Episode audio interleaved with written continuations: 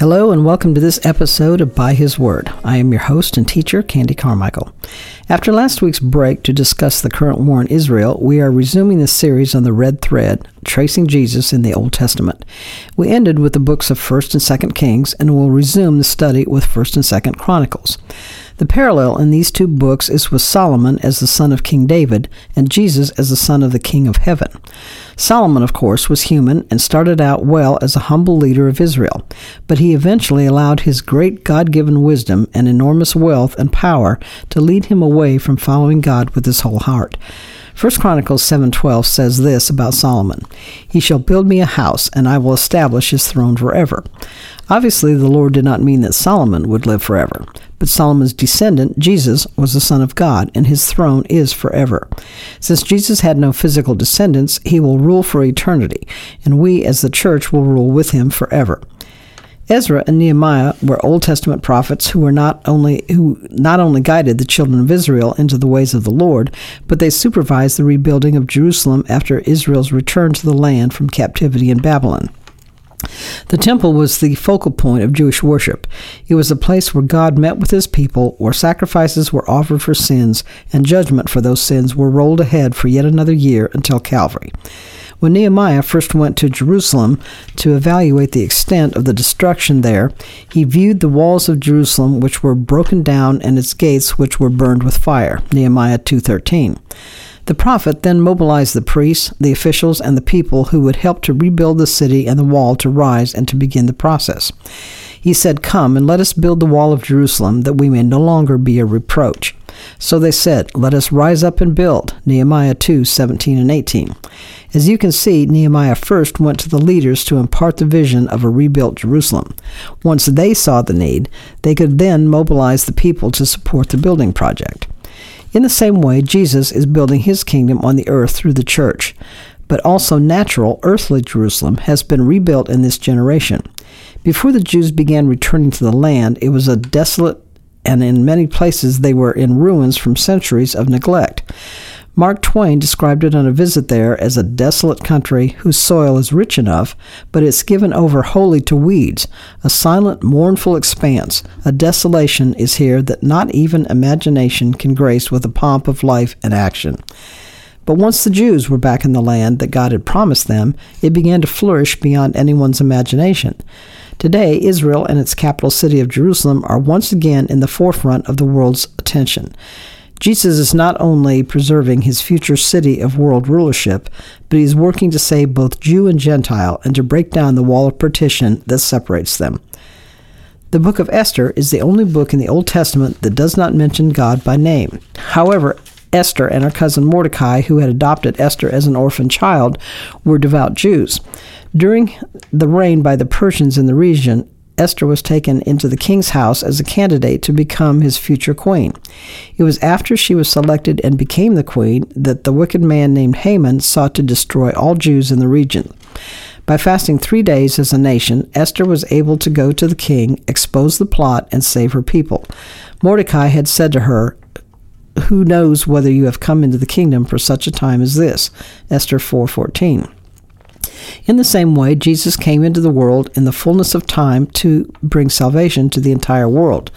While Esther's life was spared, Jesus laid down his life and, sh- and shed his blood that the world through him might be redeemed. The book of Job is probably the first book that was written in the Old Testament.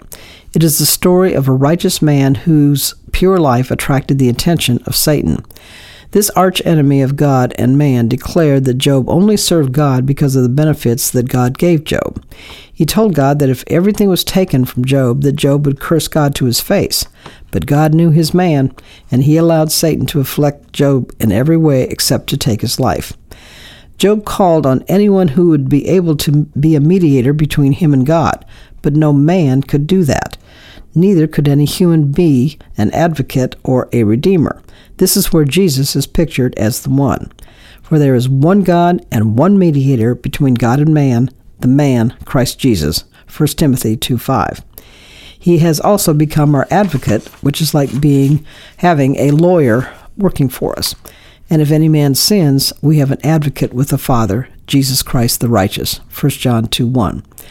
Jesus became the perfect Redeemer for all of us, who gave himself for us that he might redeem us from every lawless deed and purify for himself his own special people, zealous for good works. Titus 2.14. Now, Job is a type of Christ in several ways. First, he was an intercessor for his friends who had a complete misunderstanding as to why Job was suffering such tragedies. And my servant Job shall pray for you, for I will accept him, but I deal with you according to your folly, because you have not spoken to me that which is right as my servant Job has. Job 42, verse 7. While Job was enduring everything that Satan threw at him, he was rejected by his friends and even his wife but he was vindicated by God himself at the end and given even more blessings than before. In the same way, Jesus became a servant and became obedient to the death on the cross. Therefore, God also has highly exalted him and given him the name which is above every name, that at the name of Jesus every knee should bow, of those in heaven and those on earth and of those under the earth, and that every tongue should confess that Jesus Christ is Lord to the glory of God the Father. Philippians 2 9 11. Job had done nothing to incur the suffering that Satan put on him. Likewise, Jesus was righteous and innocent of any sin. Even unbelievers recognized that. Pilate, Pilate's wife, and the centurion who witnessed the moment that Jesus died all declared him to be innocent and righteous. Even the Old Testament prophets declared that the one to come would be righteous. But in his day Judah shall be saved, and Israel shall dwell safely. This is the name by which he shall be called, the Lord our righteousness. Jeremiah 23, verse 6. We can lean on our sinless Savior, knowing that because he is righteous, he will also make us righteous in his sight. The Psalms have multiple examples of representations of Jesus. One of the most familiar, of course, is the 23rd Psalm. David, as a young shepherd, was very familiar with the ways of sheep and their shepherds, and he compared the Lord to a shepherd. The Lord is my shepherd, I shall not want. He makes me to lie down in green pastures, and he leads me beside the still waters. He restores my soul. He leads me in the paths of righteousness for his name's sake. Yea, though I walk through the valley of the shadow of death, I will fear no evil. Your rod and your staff, they comfort me. You prepare a table before me in the presence of my enemies. You anoint my head with oil. My cup runs over. Surely goodness and mercy shall follow me all the days of my life, and I will dwell in the house of the Lord forever. Psalm 23, 1 6. This psalm reflect, reflects the tender care of the Good Shepherd for his sheep. In John's Gospel, Jesus describes himself as the only true shepherd and the good shepherd. He also states that he is the door of the sheepfold. First of all, Jesus is the true shepherd, and he states that is that the sheep hear his voice, and he calls his own sheep by name, and he leads them out. John 10:3. He also stated that as the true shepherd and the only way to God, that they must come through him. I am the door. If anyone enters by me, he will be saved and will go in and out and find pasture. John 10, verse 9. He is the good shepherd who not only cared for the sheep, but loved them to the point of giving his own life for them. I am the good shepherd. The good shepherd gives his life for the sheep. As the Father knows me, even so I know the Father, and I lay down my life for the sheep. John 10, 11, and 14. In verse 1 of the 23rd Psalm, it says, I shall not want. This means that the Lord will provide all of the needs for the sheep.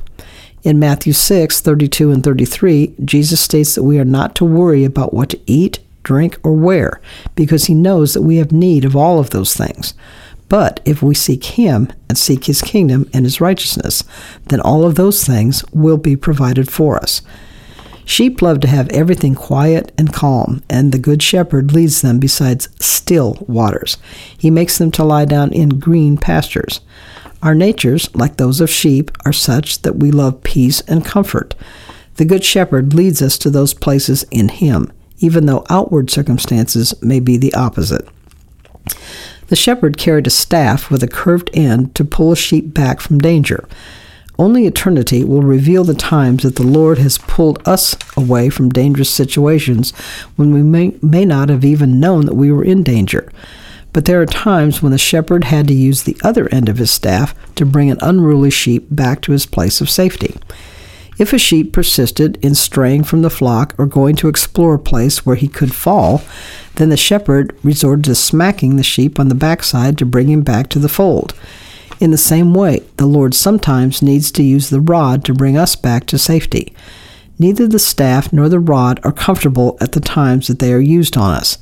But later, when we realize the love that is behind their use, we are comforted by his protective care. Shepherds would check the sheep at night when they were herded one by one into the sheepfold. He would run his hands over their coats to remove any burrs or debris, and he would check for any wounds. Sandflies were a persistent danger that caused extreme itching and pain and could even lead to blindness if the eyes were infected. The shepherd used a fragrant oil on the heads of the sheep to repel those insects and to give them protection and relief. We are anointed with the Holy Spirit on our heads to repel the annoying attacks of our spiritual enemies. We are checked for wounds by the loving hands of Jesus as he caresses us when we come to him. He then lays down at the door of the sheep to keep us safe, sheepfold to keep us safe from harm. Truly, he is the true and the good shepherd. Jesus did, David did not know that Jesus would be one of his descendants when he composed the Psalms, but many of them contain prophecies of his future arrival, his birth, and even the manner of his death. In speaking of Jerusalem, David wrote this of the future Messiah there will I make the horn of David grow, and I will prepare a lamp for my anointed ones. His enemies I will clothe with shame, but upon himself his crown shall flourish. Psalm 132, 11 and 12. He is declared, declared to be the King of the Jews and the Son of God. Yet have I set my King upon the holy hill of Zion. I will declare the decree. The Lord has said unto me, You are my Son. This day have I begotten you. Ask of me, and I shall give you the nations for your inheritance, and the ends of the earth for your possession. Psalm 2, 6 to 8. Psalm 110 is a prophecy of the future rule of Jesus. The Lord said to my Lord, Sit at my right hand till I make your enemies your footstool. The Lord shall send the rod of your strength out of Zion, rule in the midst of your enemies. The Lord has sworn and will not relent. You are a priest forever according to the order of Melchizedek. Psalm 110, 1, 2, and 4. And finally, Psalm 22 is known as the Psalm of Sobs because it is a prophecy of the crucifixion of the Messiah. My God, my God, why have you forsaken me? Many bulls have surrounded me. Strong bulls of Bashan have encircled me. They gape at me with their mouths like a raging and roaring lion. I am poured out like water, and all of my bones are out of joint. My heart is like wax, it is melted within me. My strength is dried up like a potsherd, and my tongue clings to my jaws. You have brought me to the dust of death. For days, for dogs have surrounded me. The congregation of the wicked has encircled me. They pierced my hands and my feet. I can count all of my bones. They look and stare at me. They divide my garments among them, and for my clothing they cast lots. Psalm 22, verse 1 and 12 to 18. David could not have known the horrible death that Jesus would endure by crucifixion, but his works are his words are a very accurate description of the agony that those who were crucified had to experience. Jesus was nailed to the cross with huge nails that pierced his wrists and feet without breaking any bones. A small bit of wood was under the feet to help support the weight of the body. The, the person had to push up with his feet in order to get a deep breath. This caused excruciating pain in his feet and legs. The blood loss from the piercings, as well as the beating on his back, caused a lack of oxygen and his ability to breathe. His strength decreased rapidly. His bones were out of joint from the weight of his body, and his thirst was raging. While the soldiers waited for Jesus to die, they gambled for his clothing, especially the robe, which was a one piece garment that was considered very valuable clothing in those days. So prophecy was fulfilled to the letter. Now we're going to take a brief break, and you can find out how to be witnesses in 177 different countries around the world. We will be right back.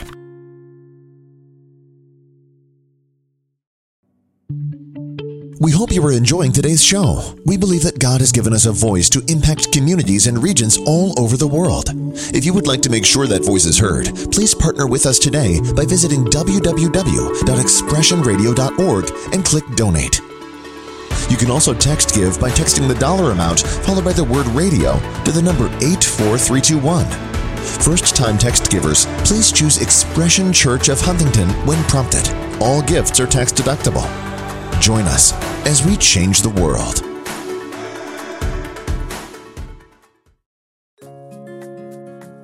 Okay, welcome back.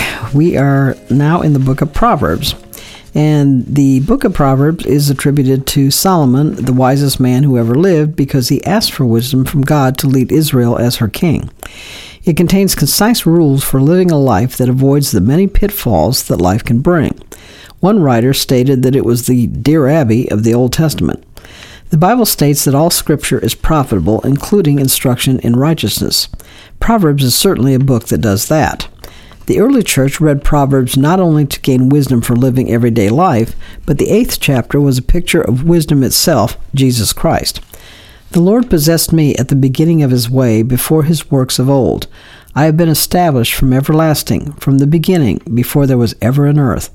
When there were no depths, I was brought forth, when there were no fountains abounding with water. Before the mountains were settled, before the hills, I was brought forth, while as yet he had not made the earth, or the fields, or the primal dust of the world. When he prepared the heavens, I was there. When he drew a circle on the face of the deep. When he established the clouds above. When he strengthened the fountains of the deep when he assigned the sea its limit, so that the waters could not transgress his command, when he marked out the foundations of the earth. Then I was beside him as a master craftsman, and I was daily his delight, rejoicing always before him, rejoicing in his inhabited world, and my delight was with the sons of men. Proverbs 8 22 31. Solomon, of course, did not know of Jesus, the future Messiah. But the Apostle John writes of the beginning of the world in his Gospel. In the beginning was the Word, and the Word was with God, and the Word was God. He was in the beginning with God. All things were made through him, and without him was nothing made that was made. And the Word became flesh and dwelt among us, and we beheld his glory. The glory is of the only begotten of the Father, full of grace and truth. John 1 1 3 and verse 14. Jesus was with the Father in the beginning of the creation of the universe. He knows the workings of all creation, so he most certainly is able to give us wisdom in any situation in life that we may encounter. The book of Ecclesiastes is also attributed to Solomon. The main theme is the futility of life without a strong foundation in the Lord. The most well known verses are found in chapter 3, where the writer states that to everything there is a season and a time to every purpose under the heaven. Ecclesiastes 3:1. While there are no direct prophecies of Christ, Solomon has been compared to Jesus as a picture of wisdom. But where Solomon failed to remain true to God at the end of his life, Jesus was the perfect, sinless Lamb of God who became our Redeemer. Perhaps the best advice that Solomon could give was recorded in his final chapter when he admonished all readers Remember now your Creator in the days of your youth. Ecclesiastes 12 1a. He also ended the last chapter with these words Let us hear the conclusion of the whole matter. Fear God and keep his commandments, for this is the whole duty of man. For God will bring every work into judgment with every secret thing, whether it be good or whether it be evil. Ecclesiastes 12, 13 and 14. The Song of Solomon is a beautiful allegory of a bride and a bridegroom. The bride to be at first took the love of her fiance for granted. When he knocked on the door one night, she was too sleepy and comfortable to get up and to let him in. He went away, and she finally realized what she was about to lose. Frantically, she dressed and she began to search for him in the streets at night. She finally finds him and resolves never to let him go again. She summarizes her love in this way Set me as a seal upon your heart and as a seal upon your arm. For love is as strong as death, and jealousy is as cruel as the grave. The coals thereof are coals of fire which has a most vehement flame. Many waters cannot quench love, neither can the floods drown it. If a man gave all the substance of his house for love, it would utterly be destroyed. Song of Solomon, chapter 8, verses 6 and 7. Jesus, our heavenly bridegroom, will pursue us relentlessly until we surrender to his love. Though we have nothing to offer him except our hearts, that is what he wants. He offers us eternal love and an eternal family. There is no greater love. Isaiah was one of the first prophets to give details of the future Messiah. In the second chapter of the book, the prophet foretells the time of Christ's millennial reign on the earth. And he shall judge among the nations, and shall rebuke many people. And they shall beat their swords into plowshares, and their spears into pruning hooks. Nations shall not lift up swords against nations, and neither shall they learn war any more. Isaiah 2 4. In chapter 7, the prophet speaks of the miraculous birth of the future Messiah. Therefore, the Lord himself shall give you a sign. Behold, a virgin shall conceive and shall bear a son, and shall call his name Emmanuel. Isaiah 7:14. The name Emmanuel means God with us. This is letting Israel and everyone else know that God himself will wrap himself in flesh and be born as a child in Bethlehem. God's Spirit indwelt the child Jesus in order to bring redemption not only to Israel, but to the entire world. Now, one of the most familiar passages in the book of Isaiah is found in the ninth chapter. It is the basis of Handel's Messiah, the majestic music usually heard at Christmas that exalts the birth of Jesus. For unto us a child is born, unto us a son is given, and the government shall be upon his shoulder and his name shall be called Wonderful, Counselor, the Mighty God, the Everlasting Father, and the Prince of Peace. Of the increase of his government and peace there shall be no end, upon the throne of David and upon his kingdom, to order it and to establish it with judgment and with justice from henceforth even forever. The zeal of the Lord of hosts will perform this. Isaiah 9, 6 and 7. An interesting point on verse 6 is that during a Jewish wedding ceremony, the veil that covered the face of the bride was removed and laid upon the shoulder of the groom. Thus, the government of the home became the responsibility of the groom. In the same way, Jesus is the head of his bride, the church. In the millennial kingdom, he will rule from Jerusalem for 1,000 years of peace. The name of Jesus is the name above all names, according to Philippians 2 9. The Hebrew name for Jesus is Yeshua, and it means salvation. Again, it is emphasized in verse 6 that Jesus would be known not only as the wonderful counselor, but also the mighty God, the everlasting Father, and the Prince of Peace. Throughout the Old Testament, there are references to Jesus being the son of David and eventually sitting on the throne of David's descendants forever. Isaiah also writes of the character of Jesus, the eventual descendant of David. There shall come forth a rod from the stem of Jesse, and a branch shall grow out of his roots. The Spirit of the Lord shall rest upon him, the Spirit of wisdom and understanding, the Spirit of counsel and might, the Spirit of knowledge and of the fear of the Lord. His delight is in the fear of the Lord, and he shall not judge by the sight of his eyes, nor decide by the hearing of his ears. But with righteousness he shall judge the poor, and decide with equity for the meek of the earth. He shall strike the earth with the rod of his mouth, and with the breath of his lips he shall slay the wicked.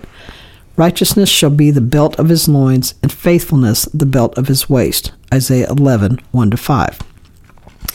The chapter goes on to describe the conditions that will occur during the millennium when even the animal kingdom will be at peace with each other and with people. During that time, the earth will be filled with the knowledge of the Lord. But not only will the Jews accept Jesus as their Messiah, but the Gentiles shall seek him, and his resting place shall be glorious. Isaiah 11, 10b.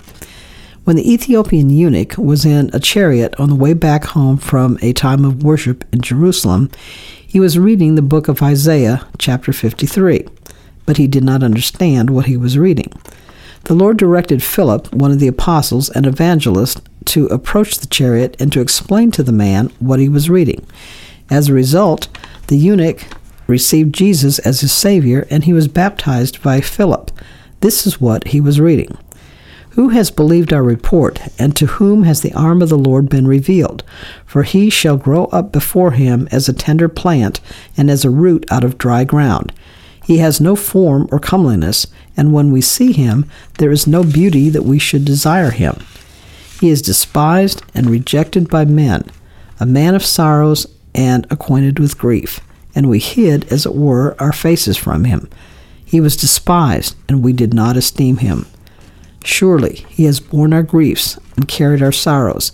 Yet we esteemed him stricken, smitten by God, and afflicted. But he was wounded for our transgressions, he was bruised for our iniquities.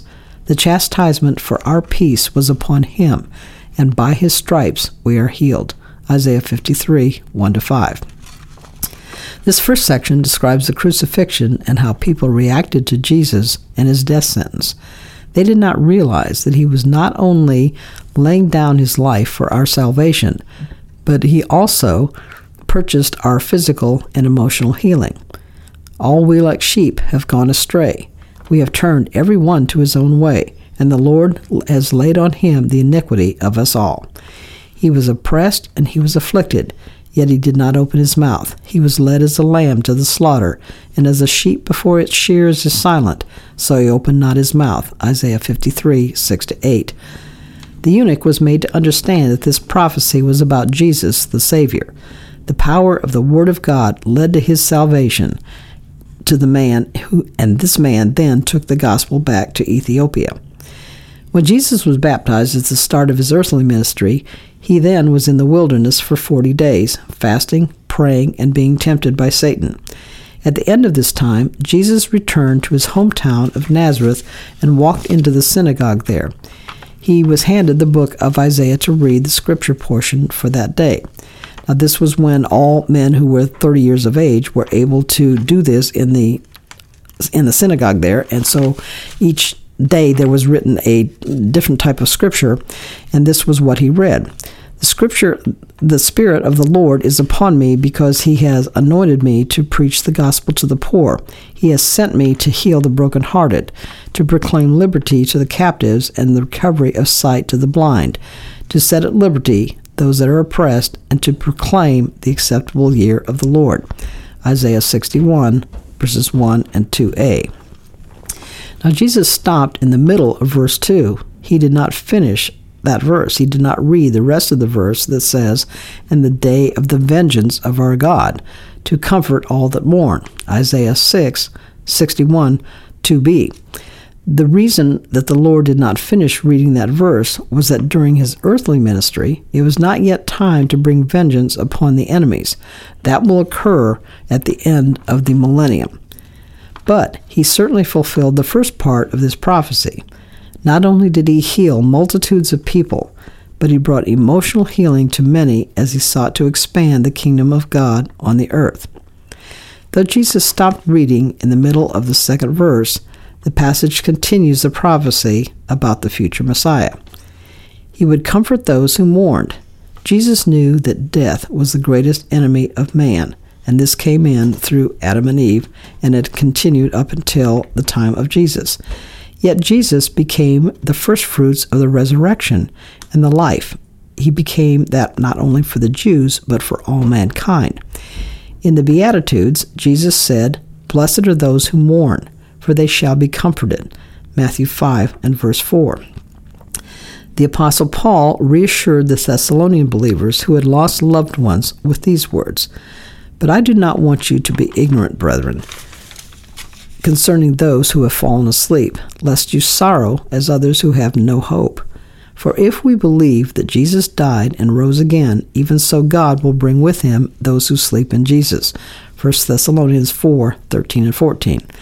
Isaiah continued his prophecy to console those who mourn in Zion, to give them beauty for ashes, the oil of joy for mourning, the garment of praise for the spirit of heaviness, that they may be called the trees of righteousness, the planting of the Lord, that he may be glorified. Isaiah 61 and verse 3.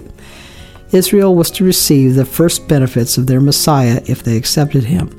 They had experienced con- centuries of persecution for being Jewish, but there was comfort and healing available in Christ. We will continue to follow the red thread through the Old Testament as we discover Jesus in every book. Until then, have a great week and keep looking up.